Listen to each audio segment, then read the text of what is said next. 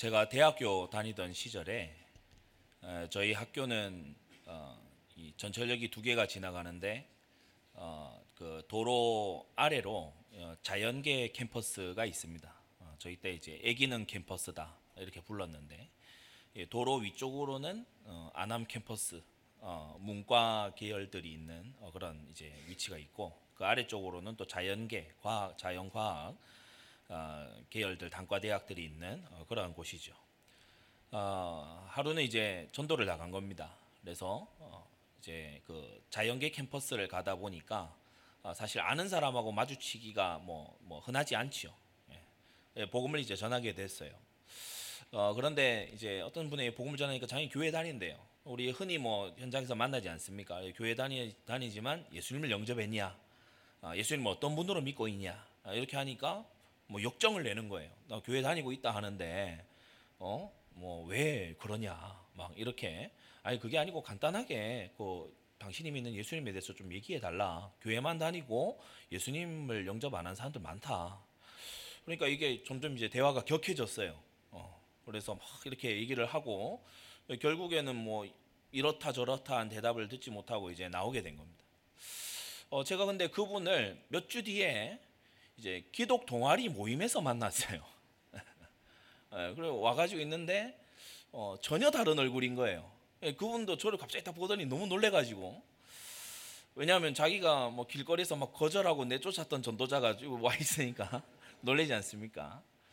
그래서 어, 이분이 막 되게 막 당황하면서 얼버무리면서 막 어, 그렇게 했던 어, 그 기억이 생생하게 남아 있어요. 그때 제가 두 가지를 생각했는데 하나는 뭐냐면은 아 나는 어, 복음을 정말 정확하게 뭐 어디 뭐 저기 뭐 안정회라든지 신천지처럼 이상하게 하는데 말고 복음을 예수님을 어설프더라도 예수님을 바르게 증거하려는 전도자가 나 진짜 어, 좀 이렇게 환대하고 내가 뭘 좀 사줄 수 있으면 또 음료라도 대접하고 나 그렇게 해야 되겠다. 어, 전도자들에게 좋은 전도자들에게 힘주는 어, 그런 사람이 돼야 되겠다.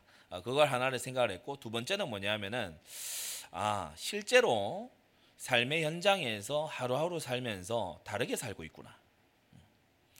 어, 기독교인들이 모이면 막 믿음 있는 것 같고 모이면 막 기도하는 것 같고 모이면 막 하나님 나라가 어떻고 뭐 영원한 것이 어떻고 진리가 어떻고 예수가 어떻고 얘기하지만 실제 혼자 자기 삶에서는 다른 거 하고 있구나. 다른 생각, 다른 마음 상태, 다른 어떤 방향 이거 가지고 살아가고 있구나. 분명한 거는 그렇게 자기가 교회 다니는 어, 그 이유에 대해서 자기가 믿는 바에 대해서 얘기 못 한다는 것은 전도자의 상태는 아니잖아요. 전도할 영적 상태는 아닌 거잖아요. 아, 진짜 이런 부분을 내가 아, 잘 보고 나 자신도 그렇고 앞으로 우리 성도님들도 어, 이 자기의 삶의 현장에서 진짜 전도자로 설 수 있도록 내가 그렇게 도와야 되겠구나 이 마음을 어, 가지게 됐습니다. 열매가 안 나오는 이유는요.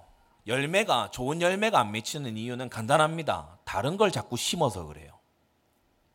예수님 비유에 보면 원수가 와서 가라지를 흩뿌리고 갔다고 했죠. 원수가 와서 뿌리는 건요. 불평, 불만, 짜증, 비교 의식, 우울함.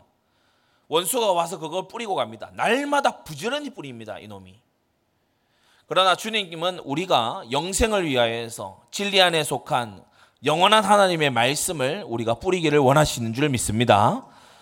예수님께서 죽으시고 부활하신 것이 밝히 보여 알게 되었어도 오직 믿고 회개하는 자만이 복음의 혜택을 누릴 수 있는 것처럼 말씀이 계명이 만 가지로 기록되었어도 이 말씀은 오직 순종하는 자의 것입니다. 기도의 놀라운 비밀이 이미 신자들에게 주어져 있지만 기도할 수 있는 신문과 권세가 주어져 있지만 기도할 때에 응답을 거두게 되는 것이고요. 기도를 뿌려 놓았을 때 나중에 응답이 오게 되는 것입니다. 복음 전하는 것도 마찬가지입니다. 주변에다가 계속해서 말씀을 뿌려놨을 때 나중에 가서 그것을 우리가 거두게 되는 줄 믿습니다. 예, 어떤 사람들은 현장에서 제가 그런 얘기도 많이 들었거든요. 막 착한 행실로 저는 삶으로 막 합니다. 그런데요, 많은 교회 다니지 않는 사람들은 삶으로 막 살아내려고 하는 신자의 의도와 달리 어떻게 생각하냐? 쟤는 원래 착해. 예, 쟤는 좀 착하게 원래 성품이 착한 것 같아. 예수님으로 인해서 변화됐다 이렇게 전혀 생각 안 하고 쟤는 나보다 좀 착하지. 어, 뭐 저렇게 원래 쟤는 원래 저런 애야라고 생각하지 하나님을 인정하려고 하지 않거든요. 여러분 우리는 어, 말해주는 것과 삶의 선행이 함께 가야 될 줄로 압니다. 그래서요 이 입술로 복음을 뿌려놓고 또 삶으로 순종을 뿌려놓는 이것이 나중에 열매를 거두게 되는 거예요. 성경에 보니까 호세아 8장 7절에 바람을 심고 광풍을 거둔다라고 했어요. 처음에 뿌린 건 심은 건 작은 바람이었는데 이게 나중에 광풍이 돼서 돌아오는 거예요. 잠언 22장에도 보면 악을 뿌리는 자는 재앙을 거둔다고 했죠. 뿌린 대로 거둔다는 것은 성경이 가르쳐 주는 대원칙입니다. 여러분 잘 뿌려서 잘 거두는 많이 뿌려서 많이 거두고 좋은 것 뿌려서 좋은 것 거두는 여러분 되시기 바랍니다. 오늘날 이상한 사상들은요. 뿌린 대로 거두는 게 아니고 안 뿌리고 거두려고 그래요. 도둑놈 심보. 안 뿌리고 거두려고 그래요. 그리고 뿌리고 거두는 자를 막 질타해요. 어, 의미 있는 곳에요. 적게 뿌려서 많이 거두려고 해요. 그게 경제적이다 생각을 해요. 성경은 그렇지 않습니다. 뿌린 대로 거둔다. 뿌린 만큼 거두고 뿌린 종류대로 거두게 되고 뿌린 뿌렸다면 거두게 되는 줄 여러분 정말 성경 진리대로 믿게 되시기를 바랍니다. 욥기서 4장 8절도 보면요. 악을 바깔고 독을 뿌리는 자는 그대로 거둔다라고 했어요. 그대로 거둡니다. 자신과 자신의 자녀들이 그대로 자기가 뿌려놓은 것을 거두게 됩니다. 성경의 여러 본문들이 이것을 증거하고 있지 않습니까? 여러분, 만일 우리가 우리의 주권을 내려놓고 예수님을 나의 주인으로 받아들여서 예수님의 것이 되면 예수님이 뿌리신 모든 것에 상속자들이 될 줄로 믿습니다. 예, 그래서 그게 구원의 원리에도 똑같이 흘러 들어가요. 예수님의 순종 때문에 하나님이 그를 지극히 높이신 그곳에요. 예수님의 소유된 예수님과 함께 된 예수님과 연합한 사람들이 그 거둠 속에 같이 들어가게 되는 것인 줄 믿습니다. 출애굽기 20장, 출애굽기 34장에 보면요. 주님께서는 악과 죄악과 과실을 용서하시지만 면제받지 못할 자들에게는 자손 3, 4대까지 반드시 형벌을 주신다라고 말씀하셨어요. 왜 그렇습니까? 사람이 너무나 사랑하고 아끼는 것이 자식이죠. 자식보다 뭐 손자가 더 뭐 귀하게 보인다고 하지 않습니까? 그런데 그곳에 형벌이 임하는 거예요. 그곳에 벌이 오는 거예요. 그만큼 하나님은 죄로부터 우리가 멀어지기를 원하시고 이러한 형벌 받지 않기를 원하셔서 이 말씀을 경고로 주신 줄 믿습니다. 자, 사울 왕의 생애를 보세요. 이 사람이요. 하나님을 거역하는 어찌 보면 신자들도 자주 범하는 그런 죄로 처음엔 시작을 했어요. 그런데 이 사람이요. 자꾸만 이상한 걸 뿌리기 시작해요. 회개를 하지 않고 완고함을 뿌리기 시작해요. 가라지가 뿌려져 있으면 금방 걷어내고 아니면 나쁜 씨가 뿌려져 있으면 금방 뽑아내야 될 거 아닙니까? 그런데 계속해서 책망하는 주의 종을 멸시하고 책망과 경고를 이유를 대고 핑계를 대면서 자꾸만 회피하고 귀찮게 여기고 자신의 죄를 왕이지 않습니까? 왕이 거역했잖아요. 그런데 백성들이 원해서 그렇게 했다. 이런 식으로 책임 전가하고 입장이 불리하면은 아, 뭐 사시고 이러면서 회개하는 척하고 가볍게 회개해 주는 것처럼 넘어가려고 하고 주의 종을 이용해서 자기의 예, 권력을 강화하려고 하고 이렇게 하다가 결국 사무엘상 15장에 가서 보면 하나님이 당신을 버리셨다. 하나님이 사울 당신을 버리셨다. 이 선고까지 받았어요. 그러나 여러분 우리가 알듯이 사울이 이 선고를 받은 다음에도 즉시 망하지 않습니다. 하나님은 사울에게 살아 있도록 해서 계속해서 기회를 주고 계시는 하나님이에요. 계속해서 기회를 주고 계세요. 다윗 다윗에게는 이 사울을 죽일 수 있던 기회가 두 번이나 왔었잖아요. 사울을 죽일 수 있던 기회가 다윗에게는 테스트고 훈련이고 연단이었다면 여러분 두 번이나 다윗이 하나님의 공의로우심과 하나님의 주권과 하나님의 은혜로우심을 사울에게 얘기해 줍니다. 이거 사울에게 기회였어요. 다윗이라는 너무나 귀중한 사역자로부터 하나님의 선하심과 인자하심, 하나님의 주권을 들을 수 있는 그래서 사울이 순간 반성할 정도로 내 아들아 내가 다시는 너를 죽이지 않게 그런데 순간 반성까지 할 정도로 근데 놀라운 사실은 이 두 번의 경험 속에서 사울은 반성은 하지 회개는 안 합니다. 다윗에게 미안하다고 하지 하나님께 잘못했다고 하지 않습니다.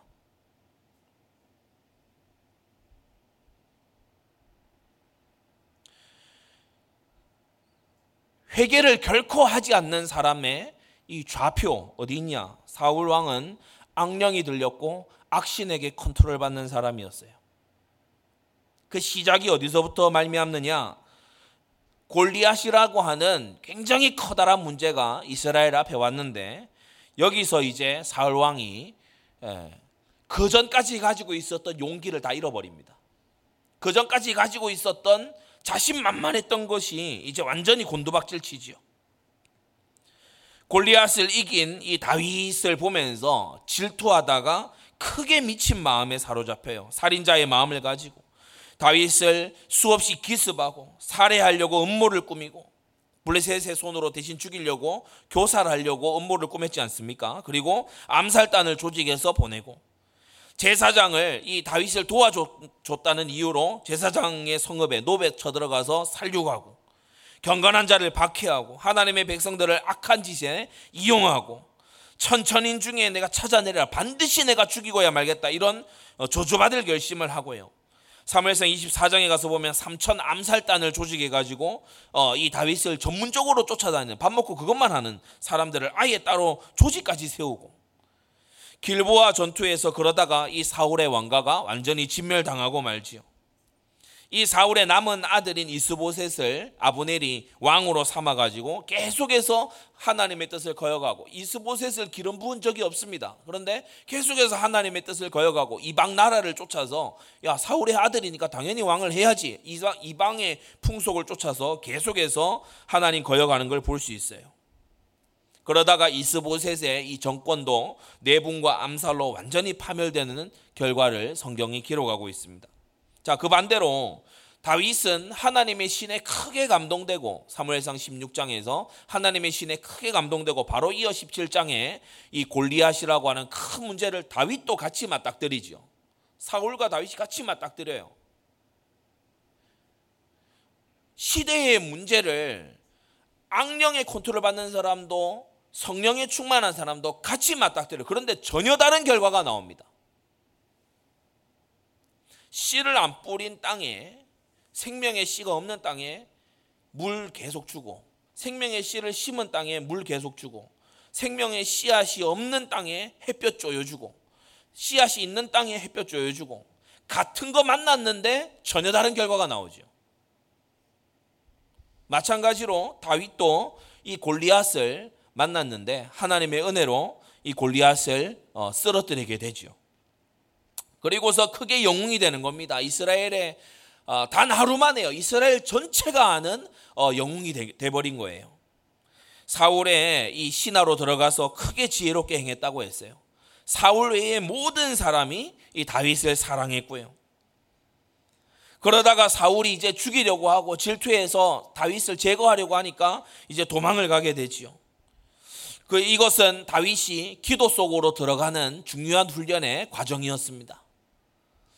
여러분 성도 여러분 생각하십시오. 누군가가 어렵게 하고 누군가가 여러분을 헐뜯고 공격하거나 누군가가 여러분을 궁지로 몰아넣거나 할 때 그 사람 손을 보지 말고 하나님의 손을 보시기 바랍니다. 사람의 손을 보면요 올무에 잡히게 돼요. 원망, 불평, 그리고요 그 사람에게 대해서 원수 맺어서 일을 감 이런 것들을 하게 돼요. 그러나 하나님의 손길을 보게 되면 선하신 인도를 찾게 되는 겁니다. 다윗은 이때의 기도가 다 뚫렸어요. 원래 기도의 사람이었는데 그거는 어, 어, 이 양칠 때의 얘기였고 이제는 쫓겨다니면서 기도하는 거예요. 완전히 전문적으로 인도받기 위해서. 기도가 회의할 틈이 없습니다. 양갈래 길, 세갈래 길, 네갈래 길을 두고 하나님 어디로 가야 됩니까? 기도 안 할 수 없잖아요. 어디로 가야 매복해 있는 적을 안 만나겠습니까? 기도할 수밖에 없잖아요. 400명이 다윗에게로 피신해 왔는데 참 감사한 일이지만 또 한편으로는요. 다윗이 더 기도해야 돼요. 여러분 광야에서 한 명이 도망 다니는 건요. 그래도 덜 눈에 띕니다. 이게 400명 더하기 처자식까지 다 합쳐, 합쳐버리면 눈에 안 띄기 정말 어려워요. 나중에 결국 걸리잖아요. 산 등성이 계곡을 사이에 두고 산 등성이를 달리지 않습니까? 다윗과 그 400명이 달려서 도망가고 사울의 추격대가 이 맞은편 나 맞은편 봉우리에서 달려가잖아요. 조금 더 있으면 이 봉우리가 이제 합쳐져서 이제 이제 따라 잡히게 생겼지 않습니까? 근데 그때에 급히, 급히 파발이 달려 이 파발도 진짜 빨랐던 것 같아요. 추격 중인 것을 따라와서 알릴 정도니까 얼마나 빨리 오겠습니까? 근데 따라와서 지금 쳐들어왔다고. 어? 적군이 쳐들어왔다고. 그러니까 다 잡을 뻔하다가 다시 돌아가는. 정말 요새 말로 10년 감수했다. 이런 것을요 한두 번 겪은 게 아니에요. 다윗이 얼마나 기도해야 되겠어요? 다윗과 함께한 사람들도 얼마나 필사적으로 기도해야 되겠습니까?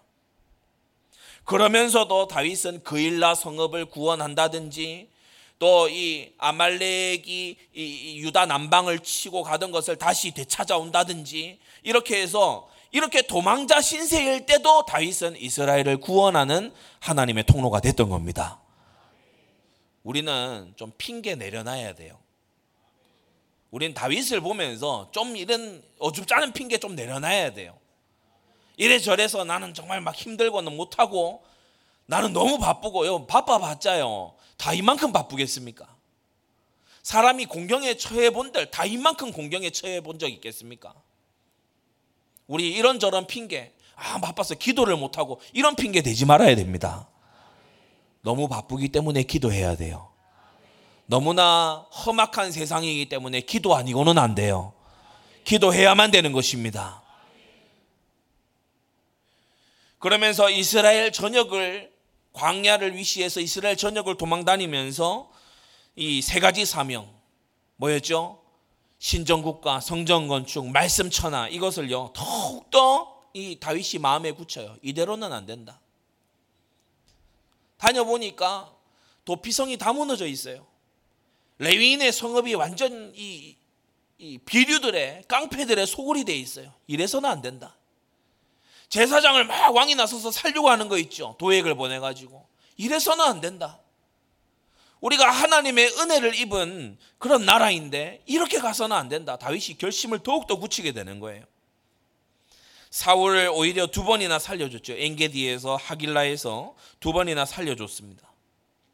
그러면서 다윗이 자기의 이 감정을 특히 호전적인 젊은 남성이 가지고 있는 굉장히 이렇게 혈기가 어, 혈기 부리는 그와 같은 것을 다윗이 이제 하나님의 인도로 이기기 시작하죠.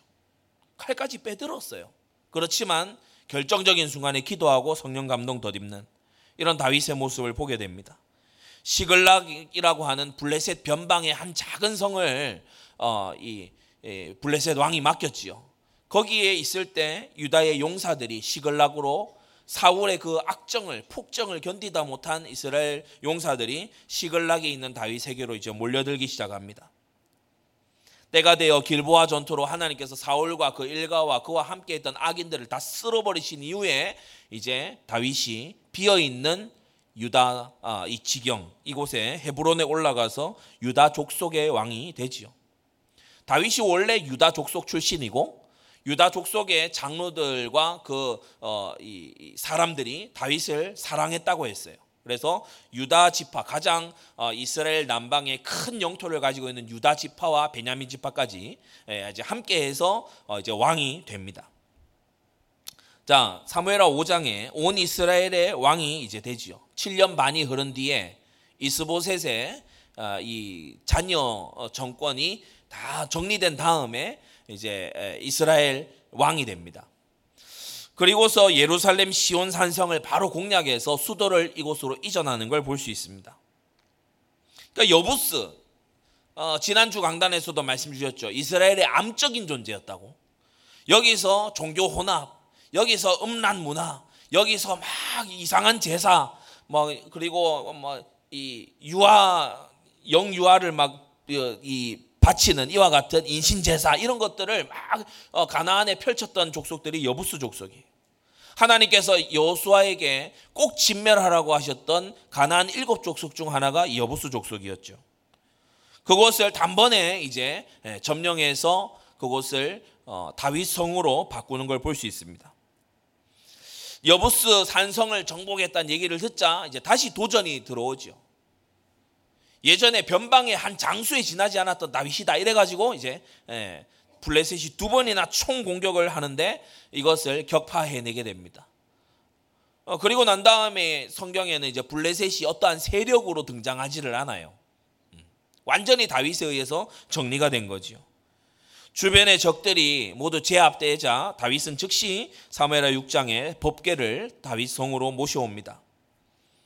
그러면서 7장에 다윗 언약을 맺게 되고 사무엘하 8장에는 어, 하나님께서 이 언약대로 주변의 열강들을 정복하게 하시는데 그들을 정복해서 어, 노획물을 얻게 하시든지 아니면 그들이 정말 어, 고마움을 가지고서 또 선물과 이 조공을 바치게 하시든지 그렇게 해서 주변 열강들을 정복하게 하시죠. 자 이것이 맞춰진 이후에 오늘 사무엘하 9장입니다. 사울 집에 남은 사람에게 은총 베풀기를 결심했어요. 사울에게 15년간이나 살해 위협 당하던 다윗입니다. 사울이 죽은 다음에도 그 아들 이스보셋이 7년 반 동안이나 다윗과 대결 관계에 있었습니다. 근데 다윗이 은총 베풀기를 원한다라고 했어요. 서론의 네 가지인데 첫째, 남은 사람이 있느냐 물어봤습니다.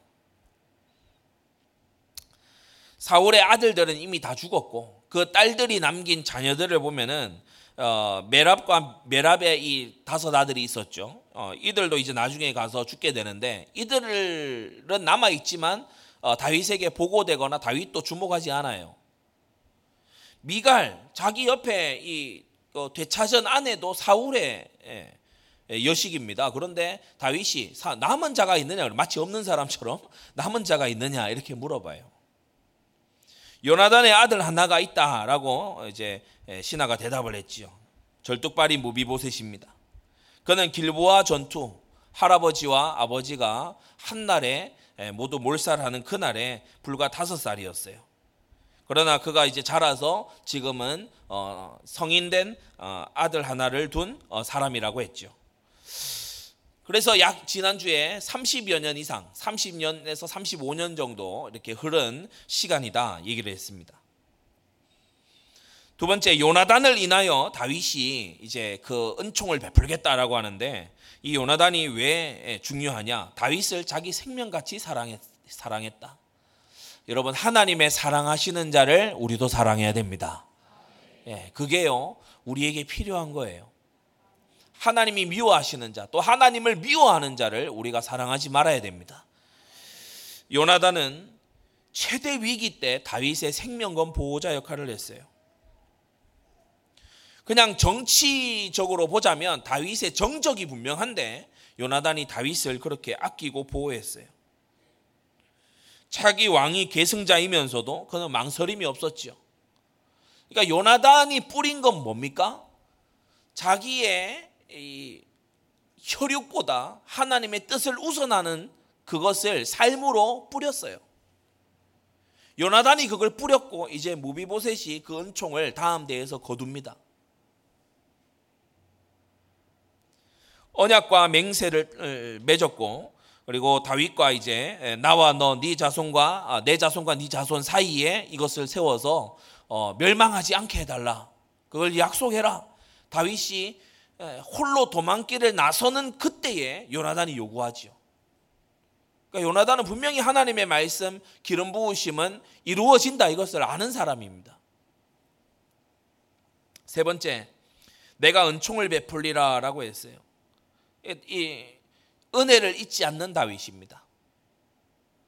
어, 사람은 원망할 것을 주로 오래 기억하는 그런 나쁜 경향이 있어요.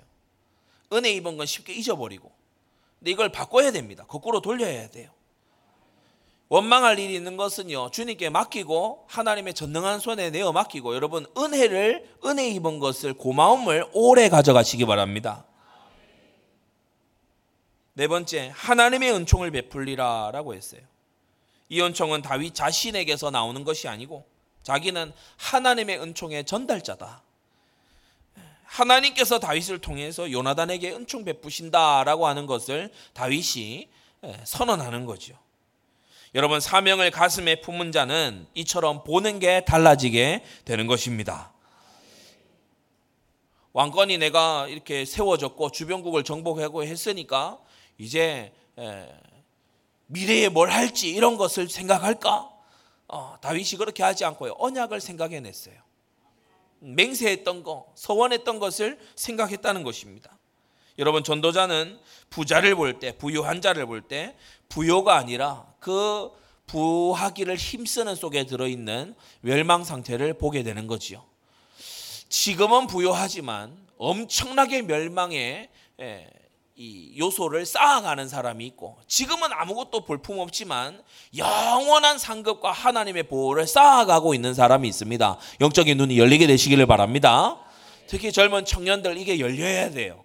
예, 예, 이 이게 열려야 돼. 하나님께 복을 받은 사람은 하나님의 복을 받은 남청년 여청년은요 사랑하는 게 다르고 젊은 날 심고 있는 게 다릅니다. 젊은 날 심고 있는 게 달라요. 그래서 가치 있는 것을 볼 줄 아는 눈을 여러분 가지게 되시기 바랍니다. 그리고 우리가 두 가지로 말씀을 받습니다. 첫째, 남은 자 하나 무비보셋입니다. 사울의 적통, 사울의 적통, 어, 이 부계를 따라서 적통은 딱 하나 무비보셋밖에 안 남았어요. 참 얼마나 한때 예, 떵떵거렸던 사울입니까? 선지자 사무엘도 막 범접할 수 없을 정도의 예, 그런 카리스마를 가졌던 사울 아니에요? 그런데 이제 보니까 가문이 완전 쪼그라들어서 남은 자 한 사람 딱 남았어요. 지금 1, 2부 강단 말씀에 여러분이 강단 흐름을 잘 볼 수 있어야 됩니다. 다른 말로 한 분 성령께서 우리 안디옥 교회 모든 지체들에게 무슨 말씀을 하고 계시는가를 여러분이 딱 감을 잡아야 됩니다. 일부 강단에서는요. 영원한 형벌에 대해서 말씀하고 이부 강단에서는 살아서 받는 형벌에 대해서 말하고 있어요. 누가 악인이 일부 강단은 악인이 받을 영원한 형벌. 이부 강단은 뭡니까? 악인의 자손들이 살아서 받는 형벌. 같은 흐름입니다. 서로 다른 본문이지만 교회를 인도하시는 성령이 한 분이시라는 증거로 같은 메시지가 흘러가는 거예요. 악인은 내세에서든 현세에서든 고통당합니다. 하나님은 공의로우십니다. 하나님은 뿌린 대로 거두게 하시고 환란 당하게 하면 환란으로 갚으십니다. 데살로니가후서 1장의 말씀이 사울에게 성취된 것을 보십시오. 다윗에게 환란을 받게 하더니 사울의 집안이 어떻게 환란 당하는가를 보십시오. 이것이 하나님의 공의입니다. 여러분 그래서 의인을 환란에 집어넣는 악인 되지 마시고 혹 여러분이 의로운 고난을 당하거든 하나님의 공의로 인하여 감사하고 주님으로 인하여서 소망이 끊이지 않는 여러분 되기 바랍니다. 첫째 남은 자 하나 무비보셋이에요. 어찌 하나만 남았냐? 요나단의 아들 하나예요. 막강한 왕권으로 사울과 그 어, 사울의 이, 이 군사들이 전행을 일삼을 때 제사장의 아들이 그 에봇을 들쳐 들쳐 안고 막 성에서 높성에서 급히 도망쳐 나와야 될 만큼 그렇게 전행을 일삼을 때 요나단은요 숨어서 하나님의 뜻을 순종했어요. 악인들과 함께 동참하지 않았어요. 대세가 그렇게 흘러가는데도 다윗을 지명숲에 딱 걸어가지고 그렇게 하는데도 요나단요 아버지 그리마없소서 욕을 얻어 먹는데도요 요나단은 그리 하지 말라고 하나님의 뜻을 받들어 섬기니가 이 요나단이었어요. 성도 여러분 세상에 나아가서 여러분이 직장에 가서 학교에 가서 여러분 친구들 사이에서 다들 악한 길로 갈지라도 여러분은 하나님 순종하십시오. 수요 강단 말씀에서요. 상전에게 죽게 하듯 하라 하셨어요. 직원들이 서로 모여서 다 막 상사 대놓고 욕하진 않겠지만 은근히 돌려 까고 이런저런 부분에서 야 이게 맞지 않냐 그러면서 막 동의를 구하고 이런 건 이런 거는 내 생각에는 이렇게 해야 되는데 왜 저렇게 할까 막 이렇게 비판하고 그렇게 할 때 여러분은 동참, 동참하지 마세요. 여러분이 그리스도를 비판하고 욕할 게 아니라면 상전에 대해 욕하지 마세요. 요셉은 보디발 욕한 적 없습니다. 요셉은 간수를 욕한 적 없습니다. 요셉은 불신자 바로를 욕한 적도 없습니다. 우리는 상, 상전을 욕함으로 빛과 소금 되라는 말씀 받은 적이 없습니다. 우리는요, 세상에서 주님의 말씀을 순종하는 우리가 돼야 됩니다. 요나단이 그렇게 했어요. 다들 다윗을 못 죽여서 한다리고, 다윗과 함께하는 하는 자들을 막 욕하고, 그들의 기업을 뺏고, 이게 당연하다 그러고, 저 반역자라 그러고, 야 블레셋 거기에 성읍에 뭐 시글락 거기 가서 블레셋 편됐다며 막 이렇게 얘기할 다 이 요나단이 이런 방구 말이 없어요. 배신자다 뭐 민족에 뭐 뭐가 반역했다 뭐 이런 말 안 해요. 요나단은 하나님의 뜻을 순종했어요. 여러분 여론 따라가지 말고 하나님 뜻 순종하세요. 저는 우리 우리 한국의 기독교인들이 우리나라의 위정자를 뭐 시장이 됐든 지사가 됐든 대통령이 됐든 우리나라의 위정자들을 볼 때에 이 기준 하나로 봐야 된다고 봐요. 저 사람 거듭난 하나님의 사람이냐? 그냥 교회만 어, 표기에서 왔다 갔다 하는 거 말고 저 사람 거듭난 하나님의 사람이 맞냐? 그걸 모든 성도들이 그 기준 가지고 있다면 우리 정치는 거듭난 정치가 될 수 있습니다. 근데 그 기준으로 안 보잖아요. 기독교인이 그 기준으로 안 보잖아요. 고향이 어디야? 뭐 내가 이런 이런 형편인데 이런 정책은 해? 자기의 유익과 자기의 배경 중심으로 그렇게 하니까요 사분오열되는 거예요. 우리는 어떻게 해야 됩니까? 요나단의 눈을 가져야 됩니다. 요나단의 생각을 가져야 됩니다. 그게 성경이 우리에게 말씀하시는 거예요. 요나단을 인하여 은총을 베풀리라. 우리 오늘날 우리나라에도 요나단과 같은 자를 인하여 이 나라 이 민족에 하나님이 은총 베푸실 이유가 있어야 되는 겁니다. 다 여론 따라가고 다 대세 따라가고 여러분 그런 속에서 요나단은 하나님의 뜻을 받들어 섬겼어요. 얼마나 순종하기 힘든 자리 아닙니까? 사울의 맏아들입니다. 그런데 하나님의 뜻을 순종했어요.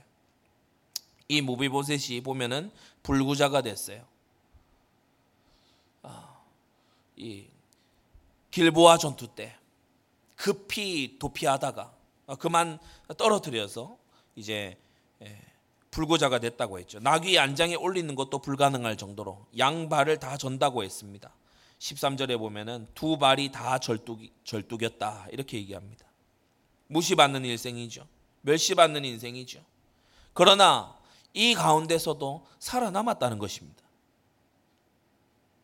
요나단의 그 은총이 사울로부터 내려오는 저주를요 어느 정도 상쇄를 해낸 거예요. 세 번째, 그는 마길의 집에서 숨죽여 지내고 있었어요. 얹혀 사는 상태고요. 기업도 없어서 불쌍하고 슬픈 인생이었어요. 매우 불편하게 살고 있고 또 저주를 짊어지고 살고 있고 그러면서 또 자기 스스로도 언제 죽을지 곧 다윗 꼭 다윗이 죽이지 않는다 하더라도 우리가 아브넬 때 한번 보세요. 다윗이 아브넬을 살리려고 하고 아브넬을 이렇게 받아들이려고 했잖아요. 그런데 중간에 요압이 나서서 암살해 버리지 않습니까? 그러니까 다윗은 친절한 마음일지라도 다윗한테 충성하는 사람들이 어, 다른 마음 가지고 무비보셋을 제거할 수도 있는 거예요. 그러니까 항상 불안에 떨 수밖에 없죠.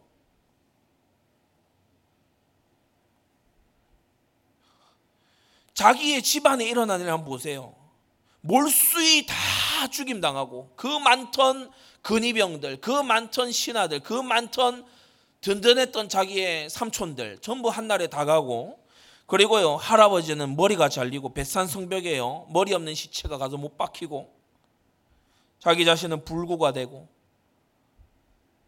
그리고 삼촌이었던 이스보셋은 또 암살당하고 이걸요 자라나면서 다 본 사람이 무비보셋입니다. 그래서 자기 자신 일컬어 네 번째 죽은 개 같은 나라고 어, 이렇게 스스로를 굉장히 낮추어서 말하는 걸 볼 수 있어요. 쓸모없는 존재라는 거죠. 호의를 입을 만한 존재가 아니라는 거죠.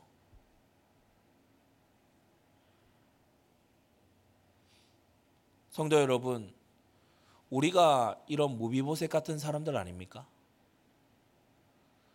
우리가 너도 나도 자랑할 게 없어요. 우리 한 4대, 3대, 4대만 올라가도요. 제사 연락에 했습니다. 그렇지 않나요? 우상 열심히 만들고요. 귀신 들린 점집 열심히 쫓아다닌 사람들이 우리 조상들입니다. 멀리 갈 것도 없어요.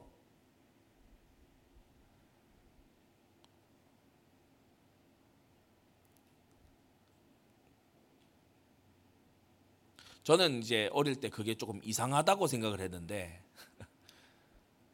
모르겠어요. 그걸 집에서는 못 보고 할머니 댁에 가서만 봐서 그런지 몰라도 할머니는 이제 밥을 다 하시면 밥 뚜껑 딱 열면은 하얀 밥이 착 있지 않습니까? 그러면 항상 이렇게 주걱 끝이나 이걸로 십자가를 거기다 그으세요. 이렇게 십자가를 그으시고 우리 나이 드신 성도님 중에 그런 거 하시는 분들이 있어요.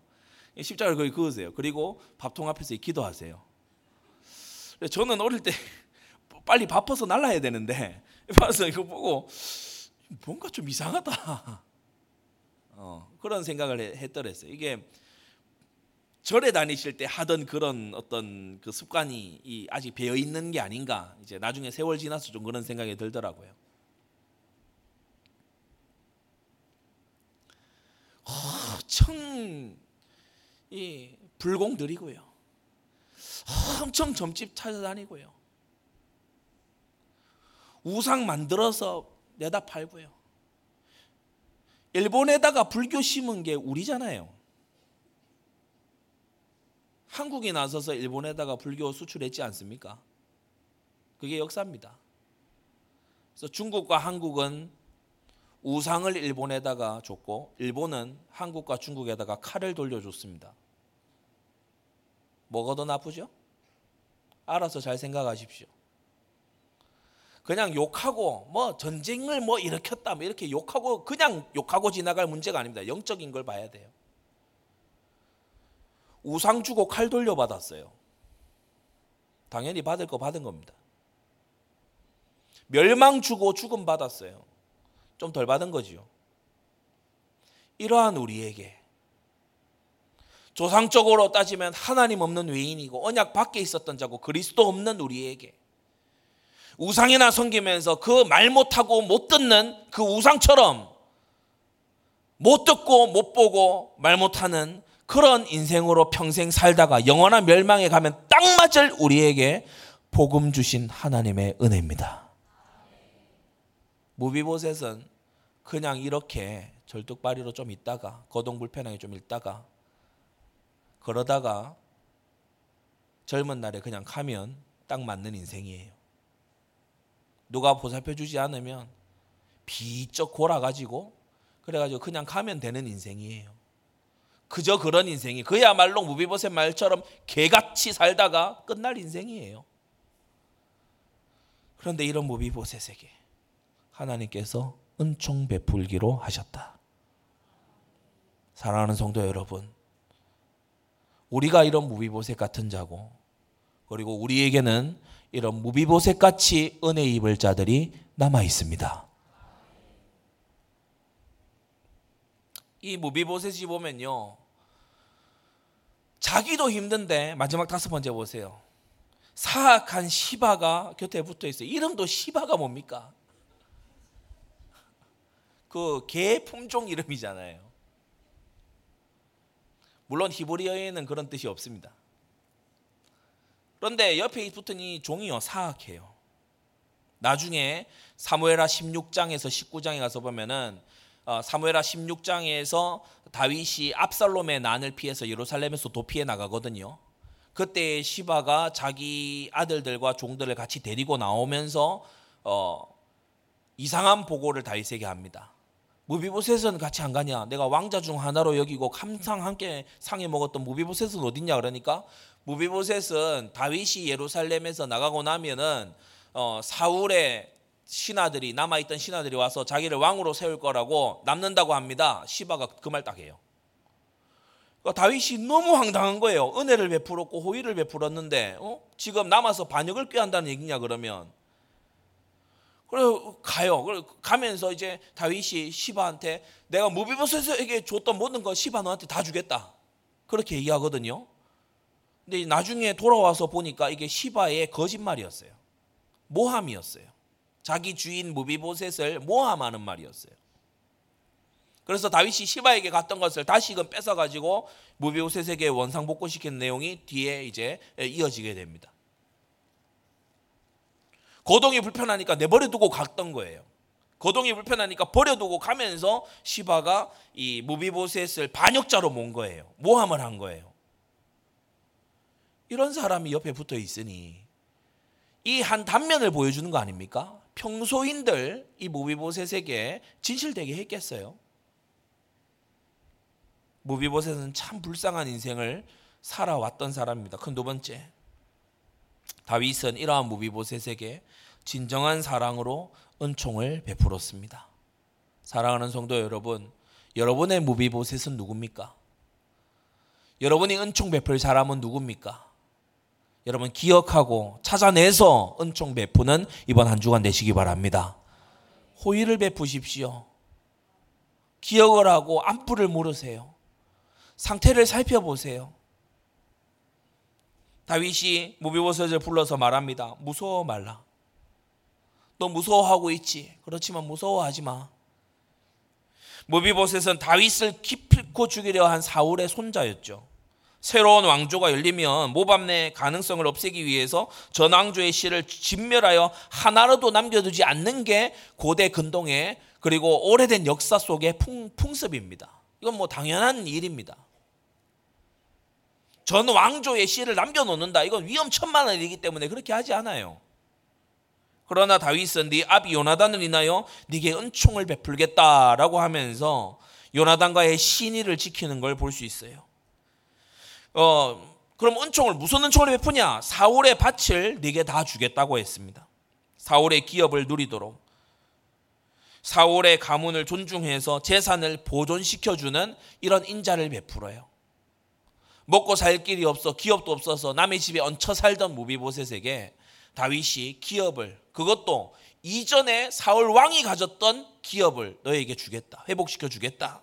그렇게 예, 말하고 있지요.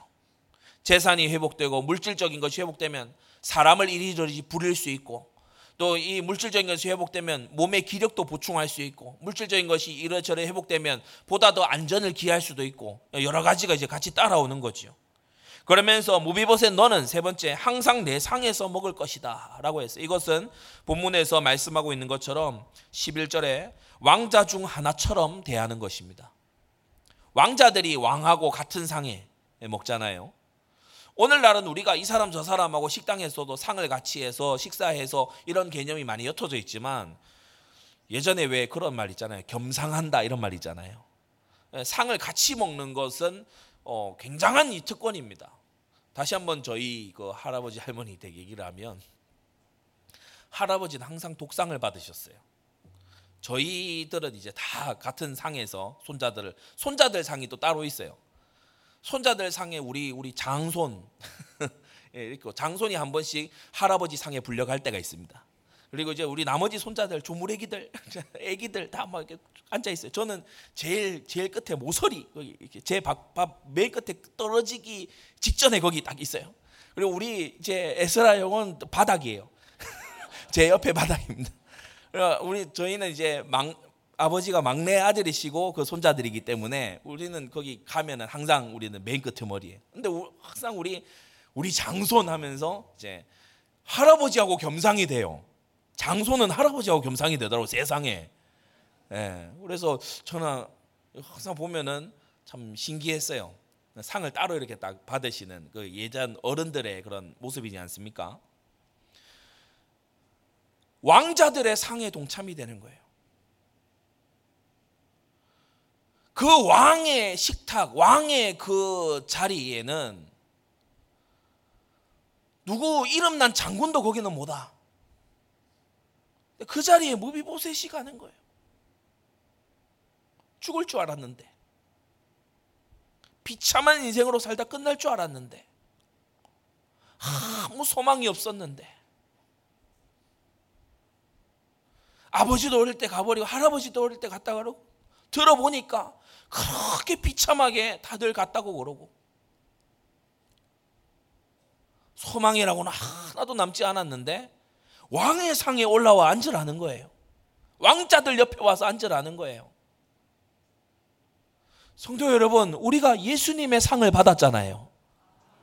주의 상에 동참하지 않습니까? 주의 살과 피를 마시면서 주의 상에 Lord's Supper 주의 상에 우리가 동참되지 않습니까? 이게 웬 특권입니까?